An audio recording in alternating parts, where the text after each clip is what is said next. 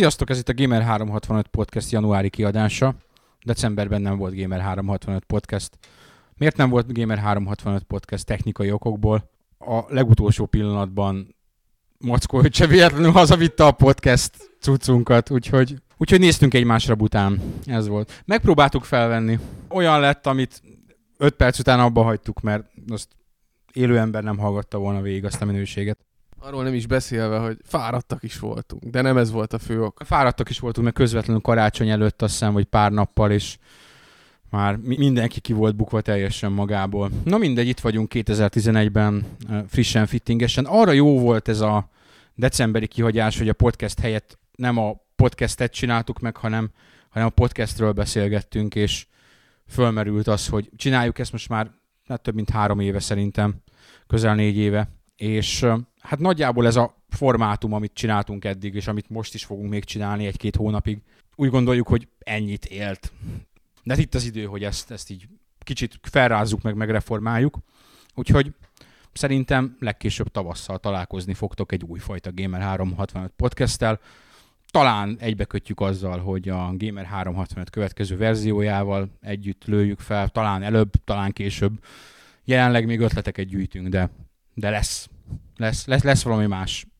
Nem fogunk énekelni, ez biztos. Ezt elhatároztuk, ez már egy biztos kiindulási pont. Olden belül egy sziterával és mindenféle nótákat énekel, Drag pedig hindiül fog ilyen Bollywood dalokat nyomni. Mielőtt a szokásos hibánkat elkövetnénk és kihagynánk a bemutatkozást, Liquid, Mackó, Drag, Olden, Vega. Még a klasszikus formátumot használjuk, amiben a kötelező első szekciónk az a ki mivel játszott az elmúlt, hát most nem 1 hónapban, hanem inkább 2 hónapban, de ugye 2 hónap alatt sok mindennel játszottunk, ugye szerintem mindenki válasszon ki 1-2 olyat, amiről talán nem írt tesztet, meg úgy annyira nem fejtette ki a véleményét, és akkor azzal. Jobbra kezdjük, vagy balra kezdjük, srácok? Merre induljunk? Induljunk balra. Mackó nagyon mutogat, hogy kezdjem én, úgyhogy elkezdem én. Most nem pont az a szomorú eset fordult el, hogy talán 2 hónapja, amikor utoljára voltam podcasten, egy olyan játékot említettem meg akkor is, amit most is meg fogok említeni. Ez azért van, mert több mint 50 órát belenyomtam. Ez még mindig a Plants versus Zombies, amit végre hála az égnek sikerült úgy letennem, hogy soha többet az életben nem akarom látni semmilyen formában, se napraforgókat, se mosolygós, mit tudom én, babokat, se aranyos zombikat, se semmit nem akarok látni. Lényeg az, hogy egy kicsit besokaltam tőle, célul tűztem ki a karácsonyi szünetbe, hogy az összes létező Steam achievementet kiszedem belőle, ami nem azonos a 360-as achievementekkel, meg a régi verziójával a játéknak, mert a Game of the Year Edition-be beletettek még pluszokat. Hát végül is 50-valahány órámba tellett, mire kiszedettem belőle mindent, de a végén nagyon-nagyon elegem lett a játékban, annak ellenére, hogy imádom a mai napig, de úgy gondolom, hogy egy kicsit túljátszottam a dolgot. Úgyhogy ezek után egy habkönnyű machinariummal, vagy ki tudja, hogy kell ejteni, folytattam, ami egy 4 órás viszonylag könnyed szórakozást nyújtott így kalandjáték fronton. Icuri-picuri túlsztároltnak érzem a játékot az indie játékok között, annak ellenére, hogy nagyon jól szórakoztam, nagyon jó volt. Voltak benne kimondottan jó rejtvények, de kimondottan gyengék is, úgyhogy én úgy gondolom, hogy a játéknak a megfelelő helye az nem a alsó 90%-os sávban van, hanem inkább a felső 70%-osba, de ez a személyes véleményem. Ettől függetlenül még egy nagyon-nagyon jó játék. Illetve az utóbbi hétben a Splosion Man című live arcade játékkal szórakoztam viszonylag sokat, ami után elgondolkodtam azon, hogy ez a játék ilyen viszonylag könnyű vagy közepesen nehéz, akkor ezek után a Super Meat Boy az mennyire lesz nehéz, amit ugye legendásan annak tartanak a platformjátékok műfaján belül az utóbbi évből. Ugyanis én már Splosion Man-nek a végével kicsit izzadgatok, de nagyon-nagyon jól szórakozom vele, és nagyon élvezem a dolgot. Úgyhogy röviden részemről ennyi volt, haladjunk tovább oldalán. 2 játékot fogok mondani, az egyik ebből a Dragon Age, ami nekem azért volt nagy kihagyás, mert amikor megjelent, akkor még talán pont nem volt egy olyan PC-m, ami bírta volna, a Xbox 360-on pedig ebből nem akartam játszani vele, mert tudom, hogy ez nem arra a gépre van megcsinálva igazából. Hát azt kell mondjam, hogy pozitívuma a játéknak az, hogy nagyon-nagyon jó bele lehet magad vetni a sztoriba, a küldetéseket elolvasva, tényleg van egy olyan érzésed, hogy egy ilyen létező világban vagy benne, ahol vannak különböző személyiségek, tényleg így van egy ilyen feeling ennek, tehát nagyon-nagyon jó, és olyan Gyűrűk Ura hangulat árad bizonyos helyszínekből, meg olyan ilyen dark fantasy, amit nagyon régen láttam, talán a Witcherben láttam utoljára ilyen szinten megcsinálva, úgyhogy addig tetszik a játék. Amit még meg kell említeni negatívumot viszont, amit láttam, hogy a karakterdesign az nagyon nagyon, nagyon gyenge nekem, főleg azért, mert például ott a Morrigan, aki ugye a bosszorkány csaj, és olyan szép artwork után in-game, csak a mellé szépek, de hát az nem kárpótol azért, hogy milyen szép arcú, milyen egzotikus nőt csináltak meg rajzként. A Dragon Age-ból igazából ennyit tudok mondani, hogy nagyon, nagyon érdekes, és nagyon sokat fog beleölni, hogyha addig nem jön a Marvel vs. Capcom 3, mert az akkor el fogja vágni a RPG kalandomat. A másik játék, amivel így újra elkezdtem játszani, egy kisebb szünet után, az a Starcraft 2, amiről csak azért beszélek, mert megjött hozzá a nagy, régen várt chatszoba patch. Amire én addig azt gondoltam, hogy ez nem egy nagy dolog, ez nem érdekes, ez nem jelent semmit a chat. Mi az a chatszoba? Hát most 98-ban volt, meg 88-ban is talán volt, de van hatása neki, ugyanis a chatszoba előtt vagy ilyen ranked meccseket játszottál, vagy ha volt ismerősöd, akkor játszottatok együtt. Viszont most, hogy vannak chatszobák, így nagyon egyszerű lett játszani egy meccset. Azt mondod, hogy valaki gyakoroljon velem, és már egyből jönnek, és 5-6-an beírják, hogy jó, én is nézném, látnám, van Hun1 csatorna, ahol vannak trollok, lehet üvöltözni másokkal, hogy anyád, neked, szóval van igazi kaland, van feljelentgetés, és tényleg sokkal egyszerűbb, meg sokkal nyugodtabb lett meccseket nézni, és NeoGeffen, nyomom NeoGeffes emberekkel, és van olyan, hogy játszok egy meccset, és akkor 15 nézővel nyomjuk. Tehát azért az úgy eléggé hangulatos lett, és tényleg pillanatokat megváltoztatta a játéknak a feelingét. Ez a két cím volt. Meg a Blazblue, de arról majd fogok írni. Szóval én karácsonyra beterveztem magamnak, hogy nem is egy játékot fogok végigvinni itt a szünetbe és a nagy pihibe. Aztán végül is nagy fába vágtam a fejszét. Amikor megláttam a Mass Effect 3-nak a trailerét, ugye a VGA Awards után, akkor azt mondtam magamban, hogy hát ezt sürgősen pótolni kell az egyet is és a kettőt is, és az egybe volt már egy mentésem. Citadel után voltam, tehát nem is a legelejéről, és annyira belemélyedtem, hogy gyakorlatilag azóta is azzal játszogatok, ha tesztelésen túl van egy kis időm az Xboxhoz odaülni, és eszméletlen jó, tehát nagyon tetszik bennem. Sokan szitták ezeket a bugis, ugye holdjárós részeket, nekem kifejezetten tetszik benne a bolygó felderítés, bár az igaz, hogy rengeteg helyszínt újra felhasználnak, tehát ezen változtathattak volna. A sztori is nagyon tetszik, sokakkal ellentétben a maga design is tetszik, ez a high sci-fi világ. Itt beszélgettünk pont podcast előtt arról, hogy milyen tiszták a páncélok és az űrhajók, mert nekem a high sci-fihez valahol ez is hozzátartozik, tehát ez persze az én véleményem, meg az én egyéni meglátásom. Emellett ugye Steam karácsonyi akciók, megint durván, és a Vega keményen beröhögött, hát igen, megint áldozatul estünk a Steam karácsonyi akcióinak, ugyanis ilyen félelmetes, horribilisen alacsony árakon mentek olyan játékok, amikért még mit tudom én, egy vagy fél éve még csorgattuk a nyálunkat, hogy fúj, megjelenés és milyen fasza. Indie játékok filléreké mentek, és azért az indie játékok között is rengeteg gyöngyszem van, legyen szó Machinarium, nekem nagyon tetszett a Jolly Rover nevezetű ilyen kicsit Monkey Island koppintás kalandjáték, And Yet It Moves, rengeteg ilyen apró platformerek. Szóval vettem egy jó pár ilyen indie csomagot, és akkor ezekből szemezgettem így karácsony környékén még, és röviden ennyi. Teszteltem a szarabbnál szarabb játékokat, és ott volt a Truth or Lies, ami rekorder volt december elején, ugyanis 2 pontot kapott.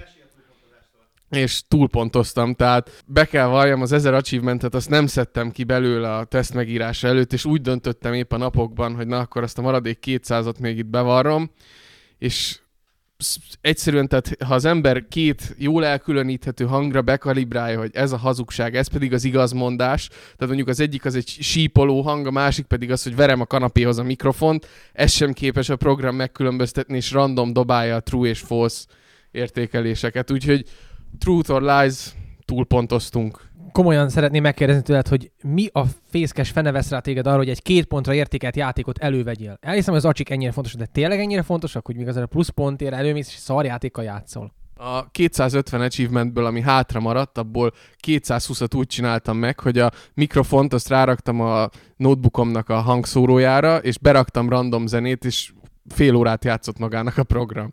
Én azzal indultam neki az ilyen ünnepi szezonnak, hogy lesz időm, és befejezem, illetve végigjátszom azokat a játékokat, amire úgy tavaly nem volt időm. Volt jó pár Red Dead Redemption, az új Assassin's Creed, vannak félbehagyott játékaim. Most ebből egy darab Halo Reach befejezés lett. Ez nem túl sok. Nem túl sok, de ezt megérte befejezni, mert egészen jó. Tehát nagyon jó a single player kampány, játszottam vele kicsit multiban. A single player kampány vége különösen jó, nagyon, nagyon klassz lezárása van. Azt innen így 2011-ből is ajánlom, hogy a mindenki nyugodtan vegye elő, ha esetleg még nem tette volna. Semmi spoiler, de szerintem kellett volna díjaznunk valamivel a Halo Reach-nek a befejezését, tehát ez engem totálisan lesokkolt, nem hittem el, hogy ezt megcsinálták, és fantasztikus ötlet volt szerintem. Aki játszott vele, az tudja, miről beszélek. Csak pislogtam, hogy ez baromi jó ötlet volt. Én mondjuk engem annyira nem lepett meg, pedig nem olvastam előtte semmit, de az egészből azért, hát aki ismeri, hogy ez a Reach sztori az mi, azért sejthető, hogy mi a vége. De nagyon, nagyon jó volt, és nagyon méltó és jó búcsúja ez a Bungie-nak az egész Halo univerzumtól. Mackó elsírta magát, pedig köztudottan nem Halo rajongó, úgyhogy csak a hisztit csinálja. De nagyon, meg általában, tehát ez egy így szerintem single player kampány, az összerakottság tekintetében talán a legjobb Halo kampány. Úgyhogy tényleg méltó búcsú. Ami nektek a Steam-es bevásárlás volt, az nálam az XBL-es akciók voltak év végén. Oké, tehát akkor magyarán szólva nektek az is volt, hát nekem csak az volt szerintem egy 4200 pontos kártyát, azt így ilyen, az utolsó, amikor már naponta voltak akciók, akkor itt szerintem belőttem, úgyhogy ott összevásároltam megint annyi játékot, hogy megint lenne mivel játszani. Megvettem a általunk is dicsért Lara Croft játékot, amivel egy fél órát tudtam játszani, de már abból látszott, hogy nagyon jó. Isten igazából kóba kéne, hogy valakit rábírok, akinek megvan, hogy ezt kóba nyomjuk. Nagyjából ennyi volt, tehát így láttátok, hogy így próbáltunk elsősorban a rengeteg Kinect játékot, amik bejöttek, azokkal lépést tartani. Hát a lépéstartása nem is sikerült, de legalább a végére értünk. Ami néha hát munka volt. Ez most nem panaszkodás vagy hiszti, tehát néha munka volt némelyikkel játszani. Ott volt például ez a Sonic Free Riders, ami egyébként hatalmas nagy dilemmában voltam, és a többiek már lehülyéztek, hogy mit foglalkozok ezzel a játékkal ennyit, hogy nem kell ezt ennyire túlreagálni. Hát a lényeg az, hogy ugye neten volt 7,5 pont, és volt 2 pontos értékelés is a játékkal kapcsolatban, és tényleg, amikor az ember először odaállt, 2 órát kellett izzadni, de úgy, hogy tehát ilyen izomlázasra izzadtam a seggemet, és utána kezdtem ráérezni, hogy hogyan is működik az irányítás. De az a 2 óra, tehát azt egyrészt egy játék nem engedheti meg magának, pláne egy ilyen megdolgoztató interfésszel, vagy megdolgoztató mechanikával dolgozó cucc nem engedheti meg magának azt, hogy 2 óra után kezdje ráérezni arra, hogy kell bevenni a kanyart, akkor ott azt a shortcutot így lehet elérni. Viszont onnantól kezdve, hogy ez a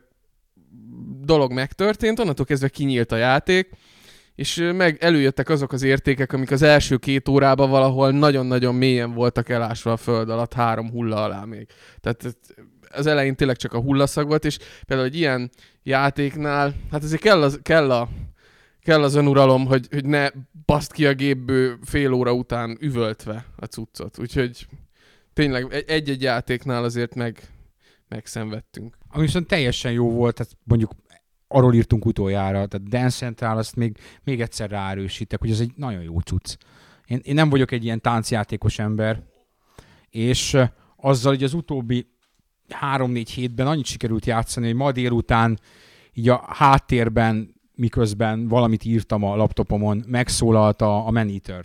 És így azon vettem észre magam, hogy a koreográfiát nyomom így kicsiben, mert ugye aki játszott a Dance Central-al itt sokat, az tudja, hogy egy idő után megtanulod a koreográfiát, tehát már nem is nézed, vagy alig nézed a képernyőt, beléd rögzül, és nyomtam a jobbra-balra dülöngélést. Az volt az a játék, ami a nem játékos ismerőseim, ha átjöttek hozzánk, és így mutattam, hogy mi az a Kinect, mindenkinél szupersztár volt. Sőt, azt hiszem, el is adtam kvázi egy Kinectet egyik ismerős házaspárnak, akik úgy mentek el tőlem, hogy akkor most ők vesznek. Úgyhogy előtte azt se tudták, mi az a játék. Jó, hát tudták, hogy mi az a játékkonzol, de alig. Úgyhogy azt hiszem, hogy ez a Kinect, külön szerintem nem fogunk beszélni róla, úgyhogy talán ilyen fél mondatot vagy 2 mondatot megér, hogy ez úgy tűnik, hogy ez bejött. Nem csak, hogy így nekünk vannak olyan játékok, amik tetszenek, az egy dolog, mert van rá sok nem jó játék, sőt, nagyon rossz játékok is vannak rá, hanem azoknak, akiknek szánták. Tehát ez a casual vonalon ez beütni tűnik. Úgyhogy a Microsoft ezzel úgy tűnik, hogy belehúzott a tutiba. Kíváncsi leszek, hogy ezt mennyire tudják tovább folytatni, vagy mi lesz ezzel a helyzet a jövőben, mert ez alaposan megtolhatja az Xboxot még, és ha ez most így megy a továbbiakban, akkor kizárt, hogy 2 éven belül új Xbox legyen, vagy akár PlayStation 3. Így van, és ami még az érdekesség az amerikai eladásokkal kapcsolatban az az, hogy 2 Kinect játéknak is sikerült bekerülni a top 15-be, talán top 20-ba, és az az érdekes, hogy azért azok az emberek, akik megvették a Kinectet, azok odáig is elmentek, hogy nem csak a Kinect Adventure-szel játszottak, hanem még utána bepakoltak a kosárba még egy Kinect címet, tehát elindul valószínűleg egy olyan, aminek el kell indulnia. Hát az én elképzelésem az elég vad lesz az eddig elhangzottakhoz képest, de én teljesen máshogy gondolom. Bár azt belátom, hogy viszonylag kicsi az esély annak, hogy ez a forgatókönyv fog érvényesülni, amit én most elmondok. De én úgy gondolom, hogy a Microsoft a Kinect-tel fogja magára hagyni a 360-at egy éven belül, és a hardcore réteg jön majd a következő generációra viszonylag hamar. Tehát amit én gondolok az, hogy évvégéig vagy másfél éven belül mondjuk egy új 360 utódkonzol bejelentés, és ebben párhuzamosan a lazább casualabb réteget pedig Kinect játékokkal kitömni és etetni, és ameddig csak lehet ezt húzni, és párhuzamosan tolni a 2 konzolt. Én a Kinectben még mindig nem látom azt, hogy ez azt a réteget mozgatna, akik mi vagyunk. Az Edge Child of Eden-től sem fogom látni ezt valószínűleg közeljövőben, és hát én úgy gondolom, hogy a Microsoft fog lépni előbb, és ez nem 3-4 év múlva lesz, hanem szerintem másfél év múlva lesz, és tökéletesen meg fog férni emellett a Kinect-tel összecsomagolt 360 a jövőben is. De ez csak egy elképzelés, és ez csak az én ötletem, meglátjuk, hogy mi lesz ebből. Egyébként ez is egy lehetséges szenárió, bár ez az, amit egyébként nagyon nehéz megjósolni, meg általában nagyon nehéz megjósolni, hogy itt mi fog történni, meg miből mennyi, meg hogyan és miért fog elmenni. Érdekességképpen visszakerestem arra, hogy mik voltak a vélemények 2005 környékén arról, hogy mi fog történni ebben a generációban. Hát nem volt ember, aki megmondta. Úgyhogy a becsléseink nagyjából így mozognak, vagy bármelyikünk becslése. Ha valaki 2005-ben azt mondja, hogy fölvázolja a mai helyzetet a mai számokkal, trollkodásért kibasszák a fórumról. Valószínűleg ez történt volna. Mik voltak egyébként? Csak hogy egy-két példával. Hát a leginkább, hát 2005-ben ugye emlékezzünk vissza, hogy 2005-ben mi volt, hogy állt az akkori konzol helyzet. Az általános elképzelés az volt, hogy a PlayStation az gond nélkül nyeri a következő generációt, nagyon, nagyon megverve. A Nintendo 2005-ben már akkori fórumposztokat olvastam, nem csak magyarokat, külföldieket is, és konkrétan egy 2005-ös E3-as topikot néztem meg. És ott már volt kétség, ugye kim volt már a DS, és a DS már sikeres volt, és az már fölmerült az emberekbe, hogy mi van, hogyha ez is annyira sikeres lesz. És akkor azt hiszem, még konkrétan nem tudtuk, hogy a Wii milyen lesz. Tehát még Revolution volt, és a TGS-en lett bejelentve az, hogy mi is a Wii. De akkor még inkább arra tippeltek, hogy a Nintendónak annyi, hogy a Nintendo átmegy egy handheld cégbe, és ott uralkodik, de még akkor bőven az volt, hogy de majd a PSP még azért csak megveri a DS-t. Mert hogy ez csak egy hullám, amit a Nintendox okozott, mondták akkor, ami majd átmegy egy mínuszba, és a PSP a technikailag magasabb rendű hardware agyonveri a DS-t. Xbox-ba szinte mindenki biztos volt, hogy 3 éven belül vége van. Microsoft kijön az új konzollal, veszteséges lesz, és nem fogják tovább finanszírozni. A Xbox 360 majd egy korai halállal, az eredeti Xbox 4 éves életciklusát sem elérve fog meghalni. Na hát ennyit a jós tehetségünkről. Most lépte át az 50 milliót, ugye, ami pontosan a duplája annak, amit az eredetiből eladtak, és nincs vége. És annyira nincs vége, hogy a jelenlegi legjobb évét zárta. Tehát az eddig a legjobb évét zárta. Az is egy bizarrság, nem volt még konzol, ami a ötödik évében hozta volna a csúcsát. Csak egy apró megjegyzés az egészhez, hogy a Microsoftnál az Xbox 1 talán 400,000 példányban fogyott Japánban. És senki nem gondolta a 360-on, ami rosszabbul kezdett, mint az első box Japánban, hogy el fog érni ezt a számot, és most 1,5 milliónál jár. Igen, ami így számnak, így szorzónak jó, ami azt jelenti, hogy a totális tragédiából átment gyengébe, vagy szuper gyengébe. Tehát az egyetlen piac, a Microsoftnak ilyen szempontból az a szerencséje, hogy a Japán, mint piac jelentéktelenedik, és az európai piacok, meg Anglia beelőzi, és különösen úgy, hogy a konkurencia ugyan jóval jobban teljesít nála, de Japán az egy handheld piac lett azóta, handheld központú piac, és ha ez nem történik meg, akkor ott ráraknak. Meg az a, úgymond, hát nem szerencsés biznisz, hogy Amerikában különösen most azt, amit Japánban úgymond elbuknak Xboxból, azt egy hónap alatt be tudják hozni ünnepi szezonban. De ebben nem menjünk bele, ez még külön podcast tárgya lesz, mert soha nem végzünk. No, a témáink, mert vannak témáink, és a drag ki is maradt. Már itt a sarokba állítottuk. Drag, mivel játszottál? Nem játszottam semmivel. De játszottam két játékkal is komolyabban.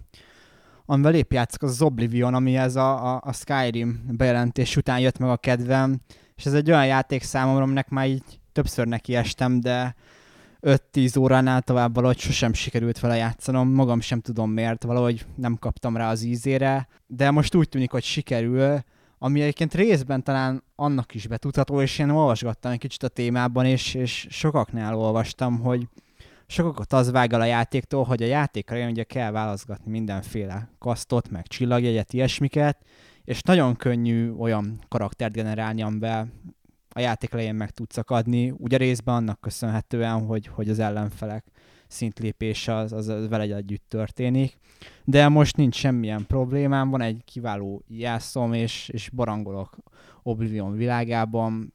Hosszasan nem nagyon akarok róla beszélni, mert egy elég régi játékról beszélünk, de úgy tűnik, hogy most már végére fogok érni.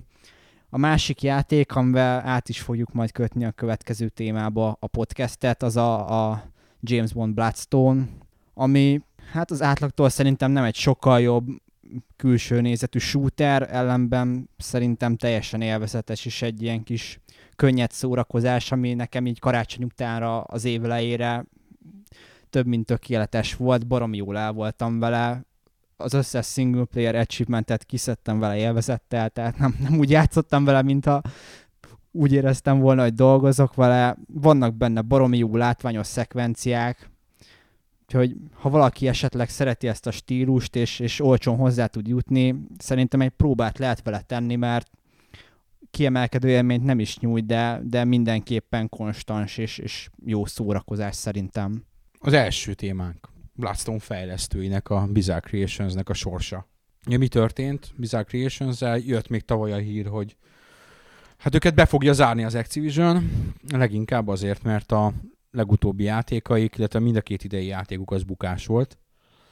A Blur az bukott egy olyan finomat, a Bloodstone meg egy olyan brutálisat. Aki ismeri ezt a stúdiót, az nyilvánvalóan nem erről az utóbbi két játékról ismeri őket, sokkal inkább még a Dreamcast-es időkből, meg utána a Project Gotham Racing-es időkből. És azt mondom, egyetértetünk benne, hogy ez egy elég komoly veszteség, az utóbbi évek számomra legalábbis legfájóbb stúdió halála, ami történt. És amiről igazából így ennek kapcsán beszélni szeretnénk, az hogy milyen könnyű egy év alatt egy ilyen patinás stúdióból, vagy 2 év alatt, ha beleszámoljuk azt, hogy mennyit fejlesztették ezeket a játékokat, nullára írnod magad. Igen, én is tökéletesen így érzek, tehát egy annyira minőségi játékokat, többnyire minőségi játékokat gyártó stúdió ilyen könnyen be tud zárni, ráadásul úgy, hogy a hír az nem sokkal a Bloodstone megjelenése után jött, tehát valószínűleg már akkor sejtett valamit az Activision, tehát nagyrészt ez szerintem a Blurnek köszönhető. Durván fogalmazva, egy játék miatt szélnek eresztettek 200 embert. Még ez egy olyan játék miatt, ami rossznak semmiképp sem nevezhető, az a Blur az legnagyobb rossz indulattal is egy jó játék szerintem. Igazából hát ugye engem személyesen érint minden ilyen stúdióbezárás, és meg is éltem sajnos többet az elmúlt évek során, tehát ha egy mód van, akkor nem szeretnék többet megélni így a közeljövőben, és minden ilyen híre nekem felszalad a szemöldököm, és emellett még nagyon-nagyon rosszul is érzem magamat. Egy állandóan visszatérő fórum komment, amikor valamilyen stúdiót bezárnak, hogy írják az emberkék, hogy de hát úgyis szarok voltak a játékaik. És Igazából ami ebben a hírben az egyik legdühítőbb dolog, hogy itt van egy stúdió, aminek láthatóan nem voltak szarok a játékaik.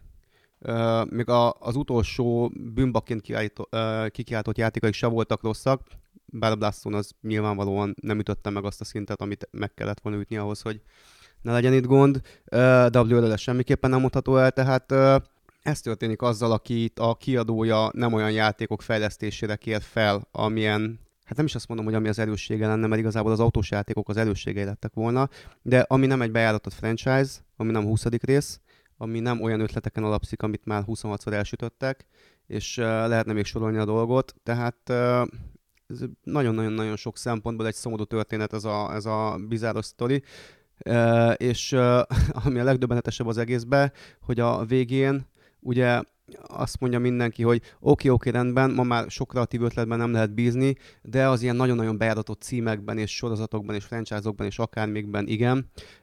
Pont egy James Bond, amire azt gondolná az ember, hogy a szart is el lehet adni vele, mert egy 40 éve bejáratott brandről van szó. Pont egy James Bond teszi meg ráadásul tönkre a céget, az meg hát egy nagyon-nagyon szomorú befejezés minden szempontból.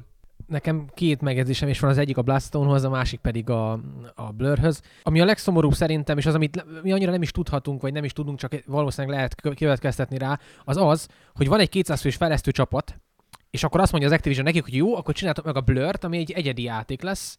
Ez egy ilyen, úgymond egy ilyen bevállalós dolog, de ezzel mi szeretnénk egy új piacot létrehozni magunknak. És utána nem teszik meg azt a lépést, hogy mögé menjen az a marketingerő, az a kiválasztása a megjelenési dátumnak, mert ha mögé ment volna az a marketing, akkor a Blur az nem május 20-án jelenik meg egy napon a Red Dead Redemptionnel meg a Split Seconddel, és nem láttunk belőle 3 darab reklámot, meg egyet, ami a Mario Kartot paralizálja, hanem mindenütt ott lett volna legalább úgy, most nem mondom, nem erőltetem, legalább úgy, mint a Halo 3 ott lett volna. Bele lehetett volna tenni 40 milliót abba a marketingbe, és nem raktak bele annyit. Az, hogy láttunk reklámokat, az egy dolog, de szerintem sokkal több reklámot láthattunk volna. És emellett még rossz helyre is rakták. Tehát gyakorlatilag az egész Blur egy olyan gépezet, amiben a végén még bele kellett volna tenni valamit, és az Activision nem merte beletenni. És az a durva, hogy a Blastona ugyanezt csinálták, tehát berakták egy héttel a Black Ops elé talán. Érthetetlen mindkét megjelenési dátumválasztás. Egyébként egy apró megjegyzés, ami talán egy érdekesség, és talán sokak számára egy jó infó lehet, hogy legalább itt elcsodálkozott azon, vagy legalábbis említette azt az információt, hogy nagyon-nagyon gyorsan a Bloodstone megjelenése után lereagáltam már a kiadó az egész szituációt azzal, hogy bezárja a stúdiót. Na most alapvetően a játék megjelenése után 2 héttel már egészen pontosan lehet tudni azt, hogy egy játékból körülbelül, ha nem is feltétlenül az, hogy mennyit lehet eladni, de itt nem nagyon vannak ebben a generációban ilyen sleeper hitek, amik így hosszú-hosszú időn keresztül, kivéve a Nintendónál, tehát a Nintendo az klasszikusan erről híres, de a PS3-on meg 360-on nem nagyon vannak sleeper játékok, amik hosszú távon képesek nagy eladásokat produkálni, hanem egész egyszerűen már azelőtt, hogy a játék piacra kerül, már olyan információkból le lehet mérni azt, hogy mennyi lesz az érdeklődés, hogy egyáltalán a boltok mennyit hajlandóak berendelni a játékokból, a különböző lokális forgalmazók mennyit hajlandóak venni a játékokból, helyi adott országban történő forgalmazásra. Tehát azt nagyon-nagyon jól lehet sejteni, hogyha alacsony az érdeklődés, és épp ezért van az, hogy üzleti újságokba is hirdetik magukat a játékok meg a kiadók. Éppen azért, hogy a kereskedelmi érdeklődést felkeltsék. Tehát nem csak a játékos veszi meg a játékot, első körben a kereskedőnek be kell rendelnie egy X mennyiséget a játékból. És ha azt lehet látni, és azt már valószínűleg lehet látni a megjelenés előtti héten, vagy a megjelenés hetén, hogy már kereskedelmi szinten sincs érdeklődés, akkor ott már nagyon-nagyon komoly problémák vannak sajnos. És valószínűleg ezt láthatták, hogy ez a játék, ez igazából senkit nem mozgatott meg. Valószínűleg már azon a ponton sem. Igen, csak ebben is az a vicc, hogy ez nagyobb rész szerintem nem a Bizarre hibája, hanem az Activisioné, mert ugye elsősorban nekik kell eladni a játékot, és ez ezek szerint nem sikerült, mint ahogy magát a projektet is ők finanszírozzák, ha a projekt nem érdekli az embereket, akkor az csak másodrészben szerintem a fejlesztők hibája. Ezért is igazságtalan ez az egész.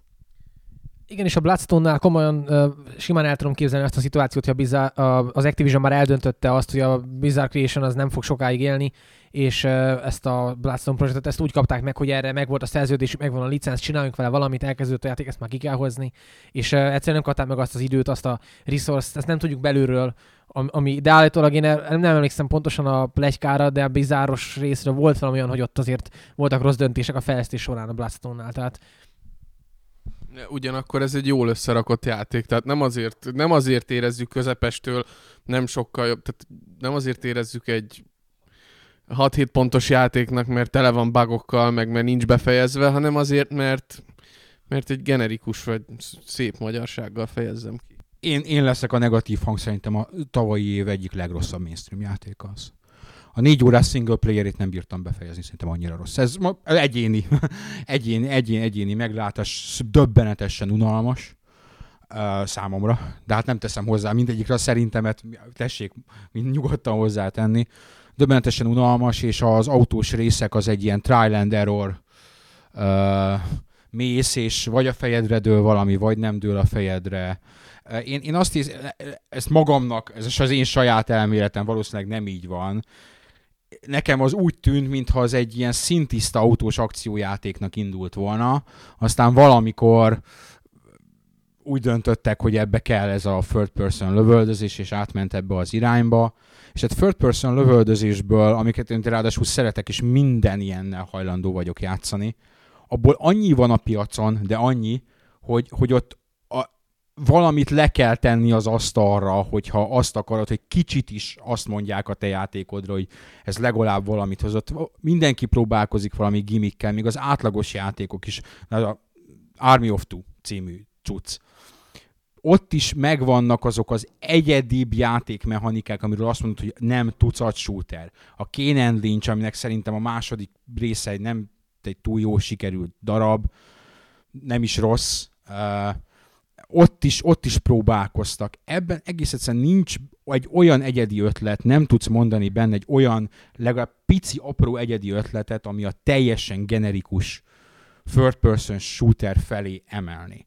És azt mondom, hogy ez, mivel a játékmenetnek a döntő többsége, vagy a játék döntő többsége ez, és szerintem a járműves szekciók sem olyanok, hogy azt mondnád, hogy hú, hát akkor de azok aztán elviszik a hátán. Számomra hatalmas csalódás volt. Mondom ezt úgy, hogy nem játszottam végig, úgyhogy ezzel nyugodtan ignorálhatjátok is a véleményemet. Lehet, hogy aztán végig játszom, és azt mondom, hogy ez végül is jó lesz.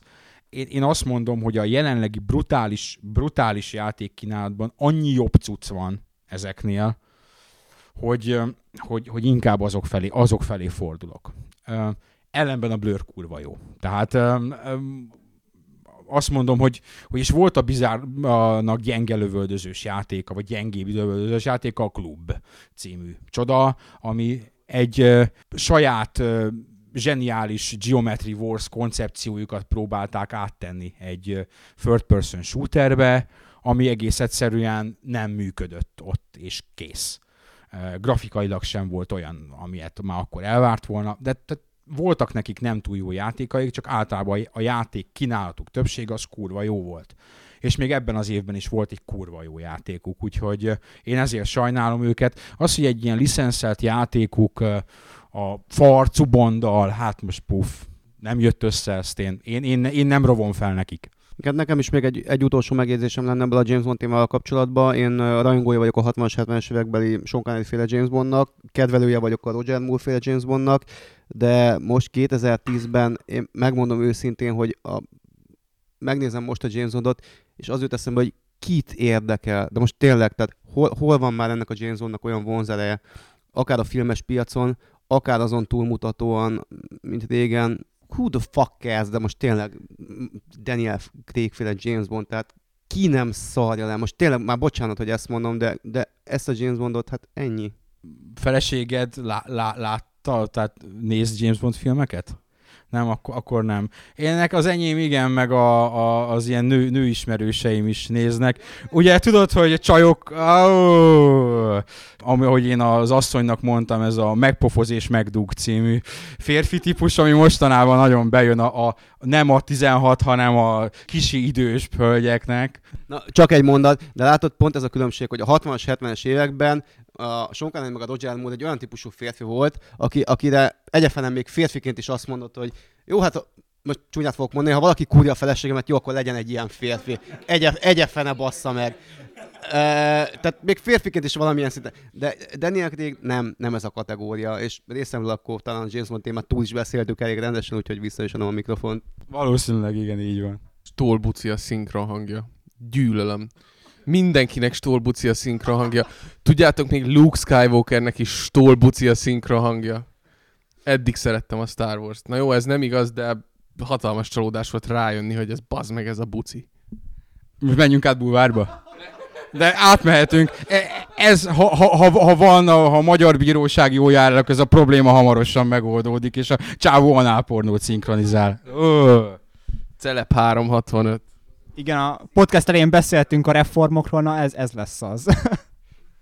Következő téma, eleget sírtunk a Bizarre bezárásán, pedig akartunk még egy másik bezárás, a Propaganda Games, de őket annyira nem ismeri senki szerintem. A legtöbben most játszunk pont erről beszélgettünk, hogy hiányzik az interaktivitás a podcastből, semmi Wikipédia, semmi Google, szembehúnyva Propaganda Games, sorolj fel tőlük legalább 2 játékot. Nem, itt ti nem számítotok, ti tudjátok. Te, kedves hallgató. Aki felsorolt 2, aki felsorolta mondjuk a Turokot, meg a Tront, a 2 T-betűst, az nyert. Aki mellé mondta a lelőtt egyébként elég decensnek kinéző játékukat, az a Pirates of the Caribbean játékukat, ami egy ilyen fable jellegű cucc lett volna ebben a Karib-tenger kalózai világban, az még kap egy piros pontot. Egyébként Turok folytatás is készült, szépen csendben náluk. Hát ezekből most már nem lesz semmi, és a Disney az teljesen outsourcolja majd a játék fejlesztését. A Junction Pointot is az mentette meg, hogy a Epic Mickey, akármi, amit soha nem tudok kiejteni, mert nem tudom, hogy kell. Mickey egér. Epic Mickey. Az meglepően jól fogyott ahhoz képest, hogy nekünk nem tetszett. Őket is bezárták, sőt, tegnap olvastam, hogy a EA Vancouveri részlegétől is kirúdostak egy csomó embert.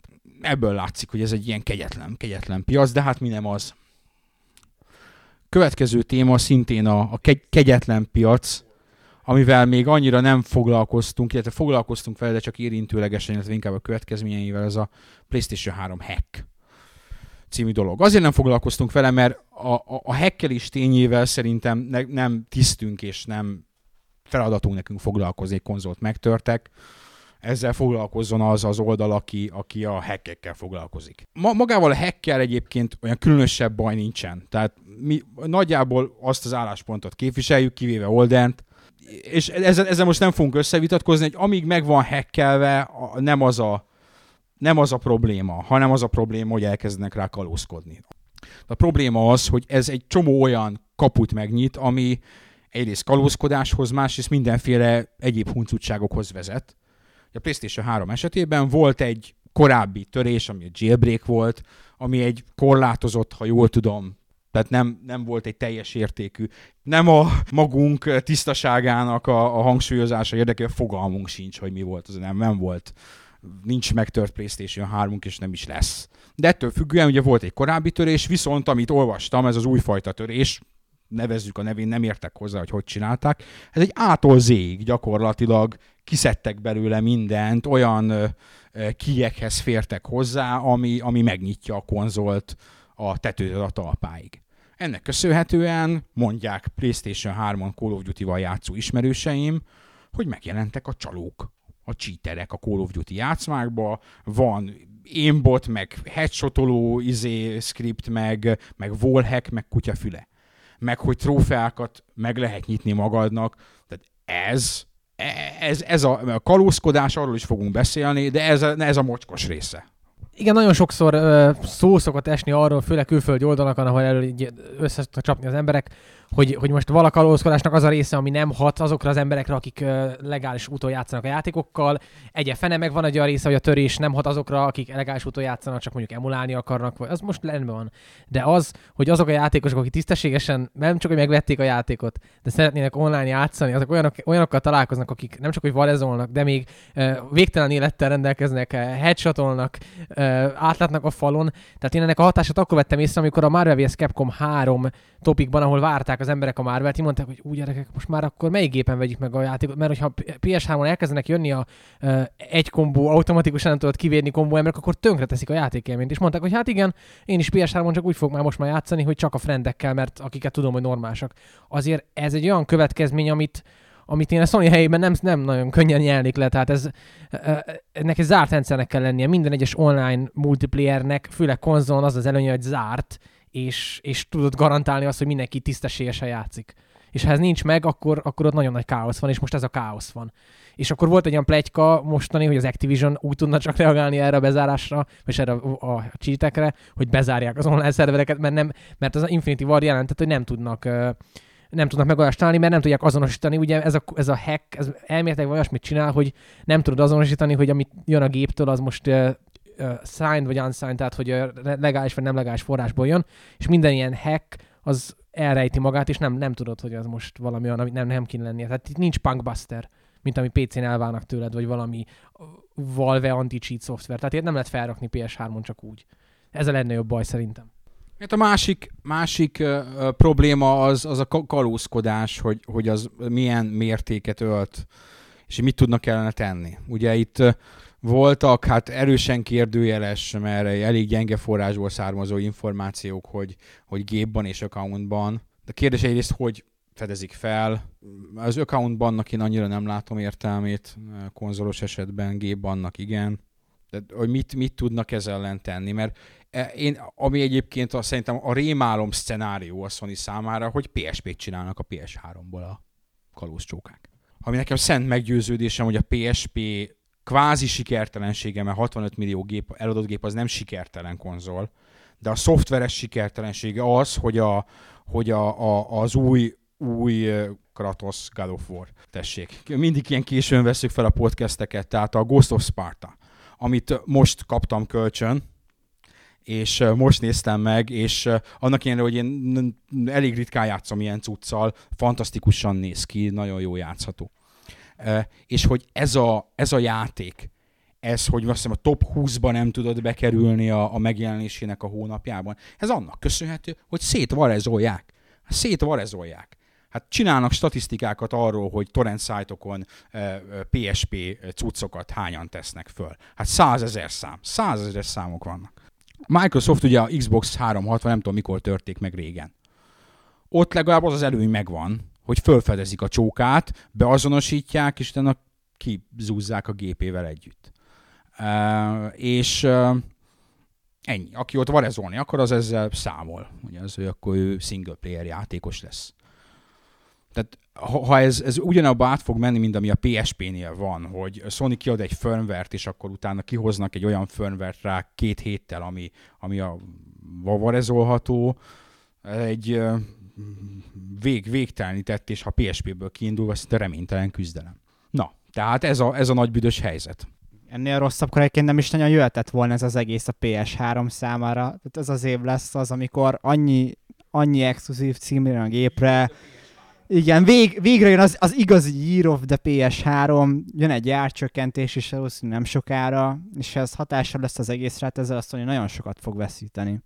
Igen, ez a szomorú, hogy a belsős exkluzívok azok olyanok voltak eddig is, hogy eladások szempontjából nem voltak azok a Halo kategória, vagy Halo kategória, nevezzük akár, hogy ilyen több millió, 6-8 millió, viszont mégis a Sony megtette azt, amit sokan elvárnak egy platform holdertől, hogy finanszírozta ezeket a címeket, és ha ezek akár csak egy 20-30%-os visszaesést mutatnak mondjuk az előző részekhez képest, az már egy olyan ütés, amit nem most kellett volna a Sony-nak megkapnia, főleg azért, mert szoftverekbe kezd az elmúlt 2 évben a PS3 nagyon szépen feljött a 360 mellé, és még Amerikában is az alacsonyabb arányok ellenére is tudnak olyan szoftveres számokat hozni a Black Ops-nál, tudtak hozni más, sőt, rengeteg olyan játék volt, ahol a Sony el tudott érni egy exkluzív DLC-t mondjuk, és akár egymásnál egy kicsivel jobb volt az eladás, egy 10-20 ezerre, mint a 360-on, ami azért nagyon jó.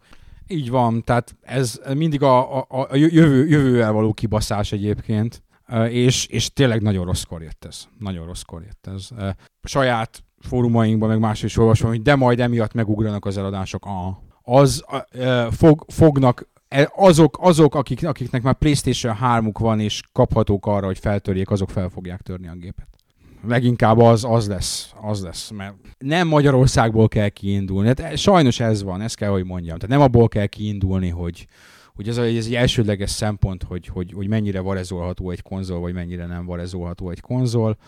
Akkor varezol rajta, hogyha van rá lehetősége, ha engedik. Na mindegy, meglátjuk. Tehát én ezt őszintén remélem, hogy ebből nem úgy jön ki a gép, hogy mint a PSP. A PSP-nál sokszor mondom a PSP-t egyébként én hát talán minden idők legjobb ilyen zsebkonzoljának tartom a magam részéről. Nagyon-nagyon szeretem azt a gépet mai napig. Kíváncsi vagyok, hogy PSP2-vel mit fognak csinálni. Az is egy érdekes kérdés, nem most fogunk róla beszélni, majd jövő, amikor bejelentik jövő héten, mert ezt 20-án vesszük föl. Kíváncsi vagyok, hogy azzal mit csinálnak. Annak a gépnek a létezésének az egyik oka az, hogy kimenekülnek ebből a PSP-s varez világból, ahol, ha megnézed az ezévi PSP kínálatot, konkrétan a 2011-est, gyakorlatilag nisé japán RPG-k jelennek meg rá, meg egy-két Square Enix nem nisé japán RPG, és kész. Szia, viszont látásra.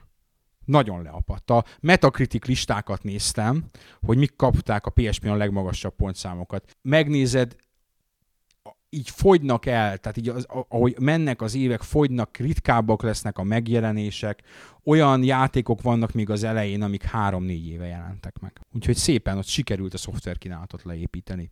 Gondoljátok azt egyébként, hogy lesz esély a produkt visszatérésére? Én ezen gondolkoztam ma, hogyha én lennék a kiadó helyében és online játékot akarnék tisztává tenni, akkor előhoznám-e újra azt, hogy szépen beírod a doboz hátulján lévő és a dobozra kézikönyvben lévő kódot, ami egyedi, és egyszer lehet aktiválni szerver oldalról nyilván, és akkor tudsz játszani, hogy ez zakkunt, hozzá van kötve ez a rendes produkt ki, és akkor azt a kényelmi funkciót, hogy berakod a lemezt és játszol, úgymond elveszíti az is, aki eddig legálisan játszott, mert ugye be kell írni azt, hogy egy produkt ki, hogy online játszon. Gondoljátok, hogy esetleg ezt előveszik, hogyha ilyen történik? Megtörtént.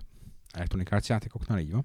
Ott van benne a kis számsor, akkor tudsz online játszani, ugye ez elsősorban nem azért van, hanem azért van, hogy ha eladtad a játékot, ugye ez a $10 projektjük, de akkor ez erre is kihat. Nincs kódod, nem játszol online. Aktiválod a 2 vagy 3 napos trial-t, ami benne van, és akkor szia. Vannak erre lépések, hogy ezt így próbálják. Hát mondom, kíváncsian várom, hogy mi lesz belőle. De ugorjunk egyet. 2 bejelentés is volt az elmúlt pár napban, mondhatjuk azt nyugodtan, egymás után jöttek szinte. Az egyik a Final Fantasy 13-2-nek a bejelentése, a szörnyű cígen, de már a 10-12 is. 10-2! De mint a idióta egyébként. De nem, de a legjobb, és kicsit rögtön másra is terelem az új Kingdom Hearts, a 3DS-es, aminek olyan címe van, mintha egy mongol idióta adta volna neki, mi Dream Drop Distance. Beszarok. De a downpult, annak legalább jó, lehet, hogy nem jó, de ott legalább, de mi az a Dream Drop Distance? Jó, mi a Metal Gear Solid, meg, de tudom, hogy 3D, de hát bazd meg, tehát egy japán 6 évesnek talán jobb, cool, de jó, hát sokszor átbeszéltük majd, hogy a japánok azok mesterei ezeknek a címválasztásoknál. Lehet, hogy úgy jöttek rá, hogy kellett 3 darab D betűvel kezdődő szó, és akkor a szótárból random 3-at kivettek. Dream, Drop, Distance, kész. Ennyi volt. Az kurva élet. Tehát az egészen biztos. Azt én biztos vagyok benne, hogy ez így történt. Jó, tudom, ezek elsősorban nem Európa. Bár a Kingdom Hearts az igen, az egy európai-amerikai piacra is készülő valami. No, de FF13-2. Hát nem tudom konkrétan mit akarunk az FF13-2-ről beszélni. Beszélhetünk róla úgy általánosságban, FF13 két pont, igen. Jó, akkor most egy kicsit arcoskodok hozzá. A MyGamerCard szerint én voltam a második magyar, aki kiezdezt a FF13-ot. Még annak idején tavasszal. Na most ennek ellenére úgy gondolom, hogy ennek a világnak sok mindenre szüksége van, FF13-2-re egészen biztos, hogy nincs. FF13-ra sem volt sok szüksége, 13-2-re egészen biztos, hogy még kevesebb lesz. Nagyon-nagyon-nagyon kevés olyan játék van, amiről annyit gondolkodnék az idők távlatában, mint amit az FF13-ról gondolkodtam. Azóta, hogy elkezdtem játszani vele, végigjátszottam, és eltett 3-4 év, és azóta is hétről hétre elgondolkodok rajta, hogy mennyit ér a játék, és mik azok, amik értékek benne, mik azok, amik kevésbé értékek benne. Az oldalán itt ül mellettem, bizonyára bármikor elvitatkozhatunk erről a dologról hosszabban, meg keményebben. Összességében úgy gondolom, hogy a Final Fantasy 13, és akkor talán ebben így össze is foglalom a véleményemet. A Final Fantasy 1 és 2 után a leggyengébb Final Fantasy, hogyha az ilyen spin-offokat nem tekintjük. Az 1 és 2 az borzasztó szerintem, annak ellenére, hogy legalább 3-szor végigjátszottam mind a kettőt, de borzasztóak. Bár a maguk idejében nyilván fantasztikusan jók voltak, míg a FF13-ra ez nem mondható el. De az FF13 az sok szempontból egy olyan produktum, aminek ami értékei vannak, azoknak nagy részét 50 óra után mutatja meg, ami nonsens manapság. De mivel, hogy nagyon-nagyon jól tudom, hogy mi az általános vélekedés az FF13-ról, ezért nem is nagyon akarom rabolni itt most a podcastnek az idejét, mert valószínűleg helyeslés lesz itt a fórum kommentekben is. Mindegy, átadom Ordernek a mikrofont, aztán majd kijön valami beszélgetés ebből a dologból. Azt hiszem, amikor talán pont elkezdted a Final Fantasy 13-at, és találkoztunk egy korsánban, és beszélgettünk ásványvíz mellett szigorúan. Nem ásványvíz mellett. Szóval amikor beszélgettünk róla, akkor pont arról beszéltünk mind a ketten, hogy azért itt a tutoriál 30 óráját azt úgy, hogyha egy nyugati designer odament volna, az egy ilyen tizedére tudta volna csökkenteni egy huszárvágással. Tehát ez egy olyan dolog, az első olyan dolog, ami mind a ketten meg tudtunk volna egyezni, hogy ezt drasztikusan lejjebb kell venni. És szerintem, hogyha a Square csak egy picit is hallgat ezekre a kritikákra, csak egy tényleg egy picit, akkor a Final Fantasy 13-2-nél, hogyha megtartják ezt a harcrendszert, akkor már az elején sokkal jobban, könnyebben és hamarabb be fog tudni indulni a játék, ami már egy pozitívum lesz önmagában. Én legalábbis ezt várom a 13-2-től.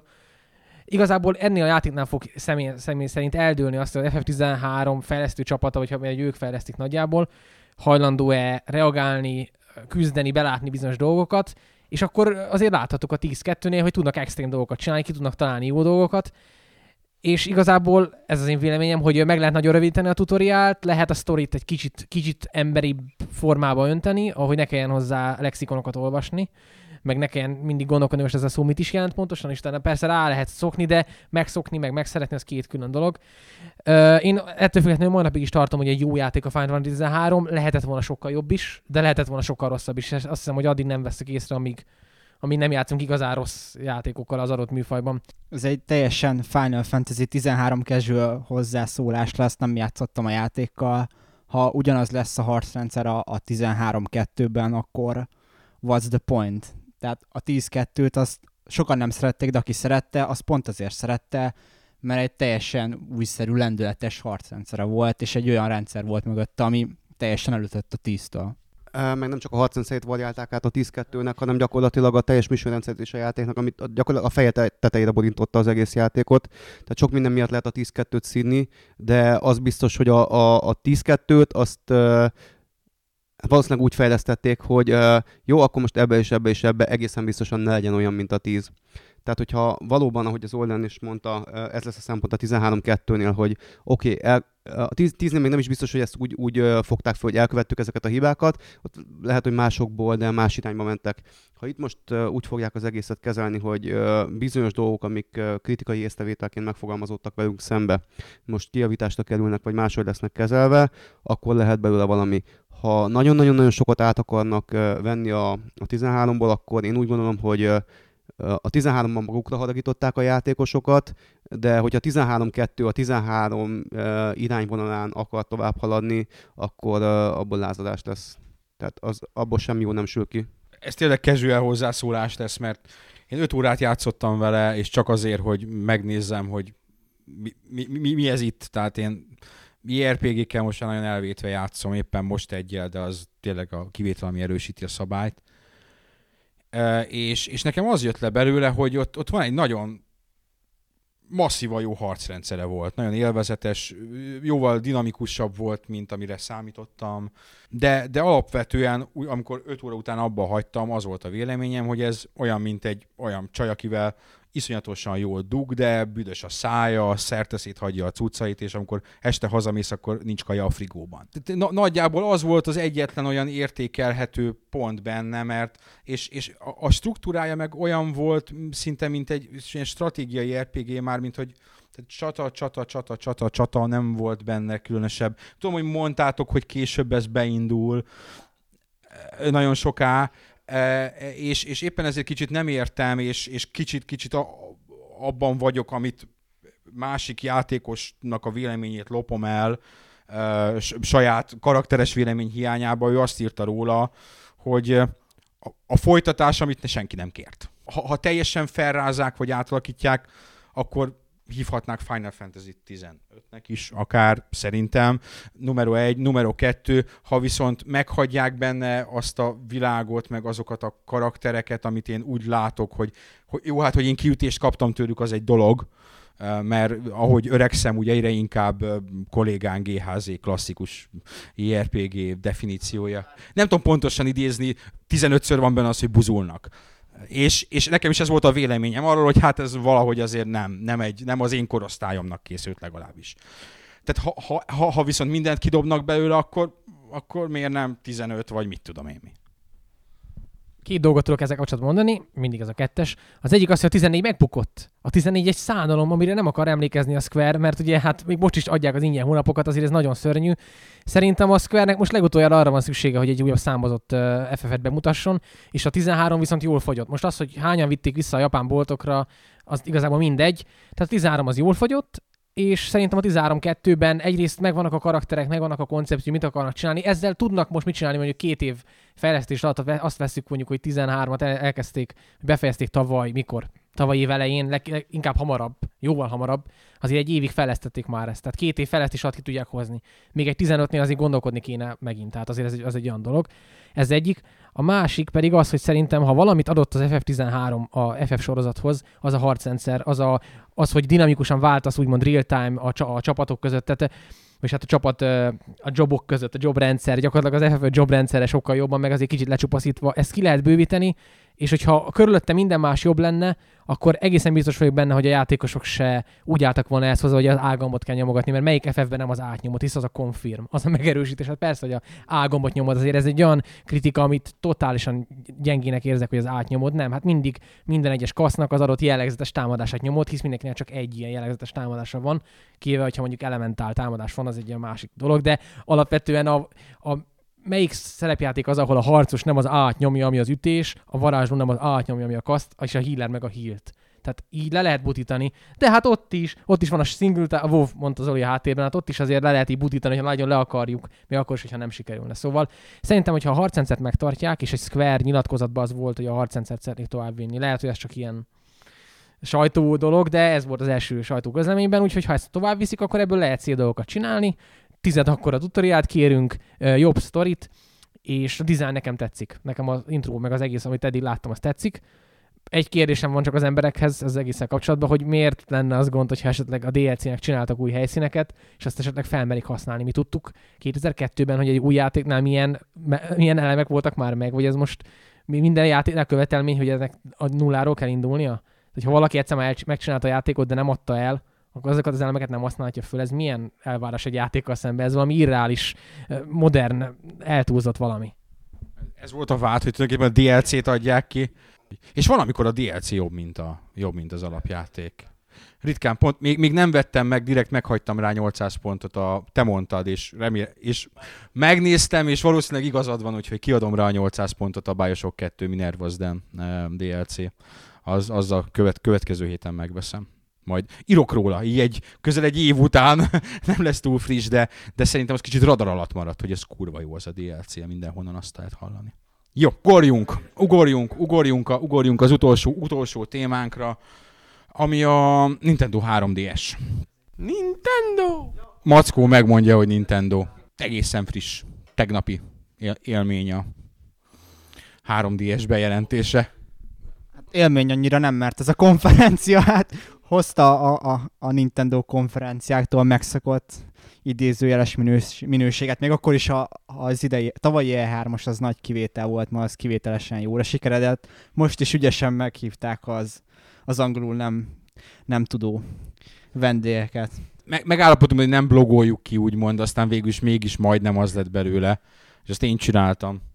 És tehát így amikor így azt várod, hogy most mikor kapsz olyan információt, amit tényleg olyan érdemi, tehát amit úgy leírhatsz, hogy akkor ez, és úgy egész végig gyakorlatilag nincs semmi, hanem azt recitálják, amit már tudunk, és minden mondatod úgy végződik, hogy de ezt már tudtuk, akkor a konferencia nem jó. Az egyedüli mentő az a Street Fighter-es producer volt, az Ono-san. Be volt tekerve. Egyértelmű, és ezt most nem kritikaként mondom, egyértelműen be volt tekerve. Tehát jó, hát Amsterdamban ott van fű, legális, olcsó, minőségi, én különösen nem bántom, én valószínűleg nem mentem volna be betépfelve vagy színpadra, ha már. Igen, tehát a gyenge japán gancsához volt szokva, és a magas THC tartalommal találkozva elmérte ezt a dolgot. Yoshinori Ono az legendásan hülye, tehát annyit kell tudni, hogy egy nagyon jó fejember, de nem tudsz olyan képet találni az interneten róla, ami nem vigyorog úgy, mint aki éppen 3 liter alkoholt fogyasztott, vagy éppen nem tudom milyen zöld anyagot tolt magába, és trollkodik a olvasókkal, akiket szeret, a játékosokkal, tehát ő folyamatosan egy őrült fazon, tehát ő neki ez a szerepe. Jó, ettől függetlenül, tehát az, amikor így fölmész egy Nintendo bejelentésre, és azt mondod az új gépről, hogy ez a Virtual Boy 2, tehát ugye, ami esetleg fiatal hallgatóink nem tudnak, a Nintendo legnagyobb hardveres bukása, tragédia volt a gép, 11-2 játék jelent meg rá, és utána ma már valószínűleg tényleg nem így értette, ettől függetlenül, tehát azért kőkemény, amit lenyomott, és sajnos tényleg ez volt a legizgalmasabb, mert hogy a időpontot megtudtuk, amit azért nagyjából sejtettünk, hogy ez ugye március, ezt tudtuk, hogy március, de azt nem tudtuk, hogy 25, március 25. Az árát, hát arról itt vitatkoztunk előtte, vagy nem is vitatkoztunk, itt tippelgettünk, hogy mennyi. Ez így nagyjából reális, azt kell, hogy mondjam, ez a PSP nyitóár, ha jól emlékszem. Ha megnézed a kezdőkínálatot, akkor ott a kép vegyes, mert az én hatalmas szívfájdalmam, hogy a Ridge Racer kifejezetten csúnya, szerintem az eddigi képek alapján, az eddigi videók alapján a Namco már megint elővette a gazemberényét, és a 6 és 7 pályáit butította le, tehát nem új rész. Tehát az, én sajnálom, egyébként ezt felejtettem el, hogy mivel játszottam, Ridge Racer 4-jel dudák. Ridge Racer Type 4-ral. Azt évente egyszer előveszem, és most a japán csapattal nyomtam végig, és a japán csapat köcsög. Hát köcsög! Játszott valaki a japán csapattal a Ridge Racer 4-ben? Nem, de mennyire meglep, hogy ez a játék milyen jól tartja magát még mindig. El fogom vinni csak egy mondat erejéig a beszélgetést, tehát a kedvenc Ridge Racer pályám abban a Vanderhill. Aki ismeri a Ridge Racert, és nagyon szereti ti hárman, azt tudja, hogy a Vanderhill abban van benne, mint új pálya. Egy fantasztikus pálya. Benne van a PSP-s Ridge Racerben is egyébként, tehát aki és abban és egyéb variáció, de a Vanderhill variáció az fantasztikus, szerintem minden idők egyik legjobb árkád autóverseny pályája. Van benne egy gyönyörű mindegy, nem. Tehát van benne egy olyan ív, amit ha végig driftelni, az szerintem a videójátékos árkád autóversenyeknek a nem is tudom, tehát az ilyen csúcskategóriás orgazmusa, ha azt végig drifteled, az ha 1000-szer nem drifteltem végig, egyszer sem, de még mindig megborzongok a végén. Az ilyen pillanatoknál sajnálom egyébként, hogy nem videópodcastet nyomunk, hanem csak hangalapút, mert láthatok kellett volna, hogy a Liquid átszelmült arccal, félig becsukott szemekkel, szinte szónokolva mondta el az előbb elhangzottakat, és egyébként annyira jó látni az ilyet, de tényleg, tehát ez valami ilyesmi a gémerség, amikor valaki ilyen szenvedéllyel tud beszélni évek múltán is ilyen dolgokról, és ezt tök jó hallani, meg tök jól látni. Annak ellenére, én nem szeretem a Ridge-részt, de ezt jó volt hallgatni, teljes mértékben. Tehát abszolút teljesen helyén való dolog. 3DS. A Liquid az előbb elmondta, hogy számára a PSP volt kézikonzol téren meghatározó élmény. Nálam viszonylag hasonló volt a DS, és én a 3DS-t nagyon hamar rákattantam. Többek között ebből adódóan én a hivatalos Nintendo magazint azt veszem és olvasom, úgyhogy számomra a nyitókínálat olyan nagyon-nagyon nem volt meglepetés, mert ott azért szellőztettek kőkeményen az elmúlt 3 hónapban. ha nem is pontosan nyitó címekről volt szó, de a pecsétet mindig oda nyomják, hogy 2011 március, 2011 nyár, 2011 ősz, vagy 2011 után, és azért ebből nagyjából le lehet szűrni azt, hogy mi milyen állapotban van, tehát sok minden, ami most lett hivatalos, azt azért lehetett tudni, hogy mi az, ami biztosan nem lesz nyitó cím. És annak ellenére, hogy én nagyon hamar rákattantam a 3DS-re, én sajnos ezt már 2-3 hónapja sejtettem, hogy a nyitó kínálat az, most lehet szépíteni a dolgot, de nem lesz jó, ellenben rossz lesz.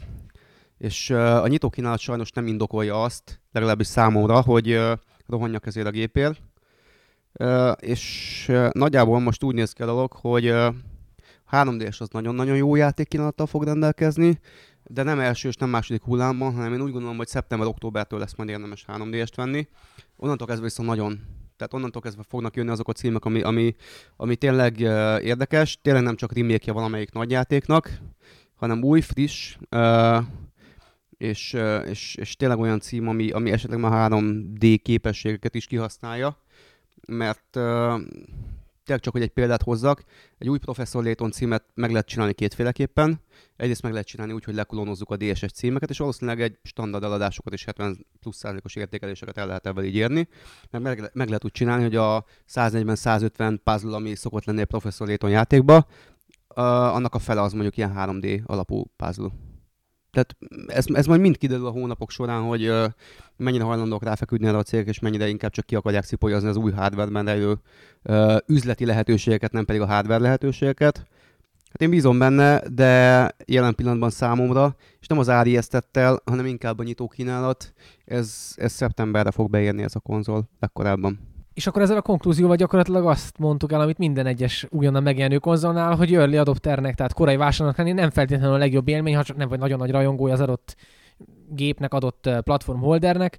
Szerintem is a 3D is egy olyan gép lesz, amikor fél év múlva megjelenés után fognak jönni az első címek, amiknél volt ötlet, és egy év múlva fognak jönni azok a címek, ami nem csak ötlet volt, hanem bátorság is, mert látják, hogy jók az eladások. Szóval jövő tavasz lesz az a második hullám, vagy harmadik hullám, aminél már azt lehet mondani tényleg, hogy ha tényleg sikeresek lesznek az első címek, hogy itt már tényleg mindenki ráugrott erre a vonatra, ami egyre gyorsabban robog. Úgyhogy a 3D-es nagyon jó gép lesz, ezt szerintem mindannyian egyetértünk ebben, de kell egy kis idő neki, amíg mindenki ráugrik. Ami számomra egyébként egy picit ijesztő. Nem vagyok annyira 3D buzi, de azért mégiscsak, hogyha a 3D-esnek a legfőbb erénye az, hogy 3D-s, akkor azért a 3D mégiscsak legyen már egy ilyen központi feature, hogy még a DS-nél az ilyen középcímek is nagyon-nagyon ráugrottak arra, hogy most akkor a dörzsölést meg, hogyha érintőképernyőt meg akármit kihasználjuk, tehát emlékezünk vissza, hogy milyen címek voltak akkor a Project Raptól kezdve a száll lefelé a Yoshi vagy Kirby volt? Nem, Yoshi volt az a kb. Egy végtelenített pályás, amikor szállt lefelé az égből, és felhőket kellett rajzolni alá, aztán pedig egyengetni az útját. Alapvetően most így nem érezni ezeken a címeken azt, hogy igen, most a gép fő feature-ét ilyen szempontból ki akarnák használni. Hanem valószínűleg azt a hullámot akarják meglovagolni, hogy nyitó címnek, vagy első fél éves címnek lenni bármilyen új konzolnak a kínálatában, az anyagilag sikert jelent. Ez egyébként egy borítékolható dolog, tehát a legrosszabb játék is a 10-20 akárhányból, ami meg fog jelenni, az valószínűleg üzletileg bomba siker lesz annak, aki fejlesztette a játékot, pláne, hogyha csak átírta valamelyik korábbi játékát. Általában tényleg minden konzol elmondható az, hogy nagyon-nagyon kevés konzol rendelkezik erős nyitó kínálattal. A Dreamcast volt a legutolsó konzol, ami erős nyitó kínálattal rendelkezik, ami nem tévesztendő össze az, hogy volt egy darab erős nyitó cím, az gyakran van. Az szinte mindenhol van. Vannak kivételek, ahol nincs. Például PS2-nél szerintem nem volt erős nyitó cím. Egy darab sem. Ennek ellenére még mindig ugye ebből látszik, hogy a konzol sikeressége és a nyitókínálat minősége az nem feltétlenül van egyenes arányosságban egymással. De nem is ezt akarom mondani. Én inkább azt akarom mondani, hogy én 3D-ben még mindig benne látom azt, és nem csak itt, hanem a filmeknél is, meg általában ez egy gimmick. Tehát amit most itt nem tudom, mi a magyar megfelelője a gimmicknek, segítsetek. Házéksz a háttérből azt mondja, hogy a szartsága szó jelentése. Nem az a szó jelentése, a szó magyar jelentése egy ilyen, egy trükk. Nem, az egy Nem, egy olyan hozzáadott valami, egy olyan, mint a műanyag tejszínhab a tortán, hogy tulajdonképpen kurva jól néz ki, és minden kívülről isteni, de ha elkezdett hosszú távon fogyasztani, akkor annyira már nem jó. Úgyhogy én azt látom benne, hogy még mindig benne nem igazán látom azt, hogy ettől 3D-s, tudom, lehet, hogy jönnek majd azok a játékok, amik ezt kihasználják. Csak a konzol nyitó kínálatában legalább egy címnek, és te is erről beszéltél, egy címnek illene olyannak lennie, ami azt mondja, hogy igen, tessék, ez a 3D-s játékélmény. És ezt nem nagyon sikerült a nagy konzoloknál sem megfogni. Nem a Kid Icarus lenne az a cím, ami ezt próbálja... Na, nem feltétlenül a Kid Icarus az egy rail shooter és egy kicsi, hogy hívják, TPS keverék lesz. Ennek ellenére egyébként én úgy gondolom, hogy a Kid Icarus a idei kínálatnak a legígéretesebb képviselője. Én a Kid Icarust nagyon-nagyon várom. Én igazából még a Liquidre reflektálnék egy picit. Rövidre fogom, mert nem akarom, hogy piás szagú legyen az egész, meg öntömjénező, meg akármi, de én ugye most konkrétan egy olyan játékfejlesztésében veszek részt, ami 3D-s is lesz PS3-on, ez a színemóda. Majd amikor akinek lesz lehetősége, hogy kipróbálja és felvegye a szemüveget, és a játékot a 2D-s verzió után kipróbálja 3D-be, az majd látni fogja, hogy szanaszéjjel fog baszni. Tehát konkrétan minden szempontból. És tudom, hogy mindenki szkeptikus, vagy legalábbis az emberek 99%-a szkeptikus a 3D-vel kapcsolatban. Ez semmit nem ad hozzá, ez nem növel játékélményt, de a 3D jó alkalmazása az idővel, és 2011-ben valószínűleg lesz már erre néhány példa, 2012-től kezdve pedig tucatnyi példa lesz erre, nagyon-nagyon-nagyon durván meg fogja a játékélményt növelni. Egész egyszerűen, mert olyan dramaturgiát, olyan látványvilágot tolnak a játékok alá, ami nagyon-nagyon-nagyon fogja elnövelni az élményt. És ebben nem is erről van szó.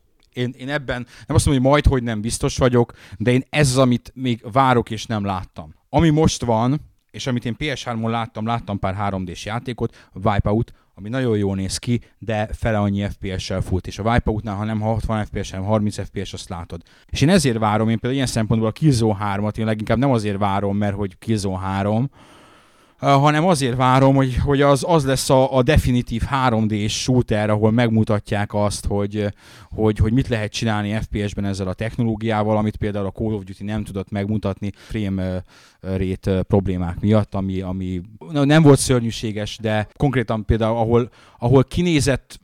Na, mindegy, ebben nem akarok belemenni. Van a Eurogamernek a Digital Foundry, látogassatok el, van egy 4 oldalas cikk róla, amit én nem fogok összefoglalni, ott látni fogjátok, hogy a Call of Duty-nak a 3D-s implementálásával mik a problémák.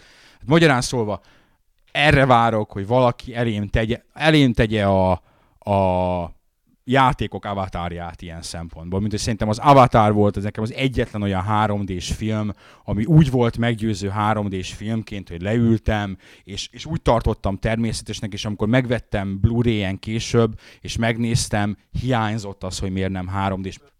Ez itt a probléma, és én várom azt a játékot, ami meggyőz. Lehet, hogy a 3DS lesz, az lehet, hogy a PS3 lesz az a Killzone 3-mal, vagy egy későbbi PS3 címmel. Egyelőre nekem ezt még nem adták el. No, szerintem itt az a pont, ahol akár nyugodtan le is zárhatjuk ezt az egészet, mármint a januári adagunkat, februárban természetesen visszajövünk, és februárban is lesz miről beszélni, hiszen itt a nyakunkon a PSP2 bejelentés, és itt a nyakunkon a PS Phone bejelentés, amiről szintén és Olden azt mondja, hogy valami verekedős játék is kijön, aminek Capcom van a címében, ami rajta kívül minket nem nagyon érdekel, de ennek ellenére őt nagyon, tehát örüljünk vele együtt. Februárban visszajövünk. Sziasztok!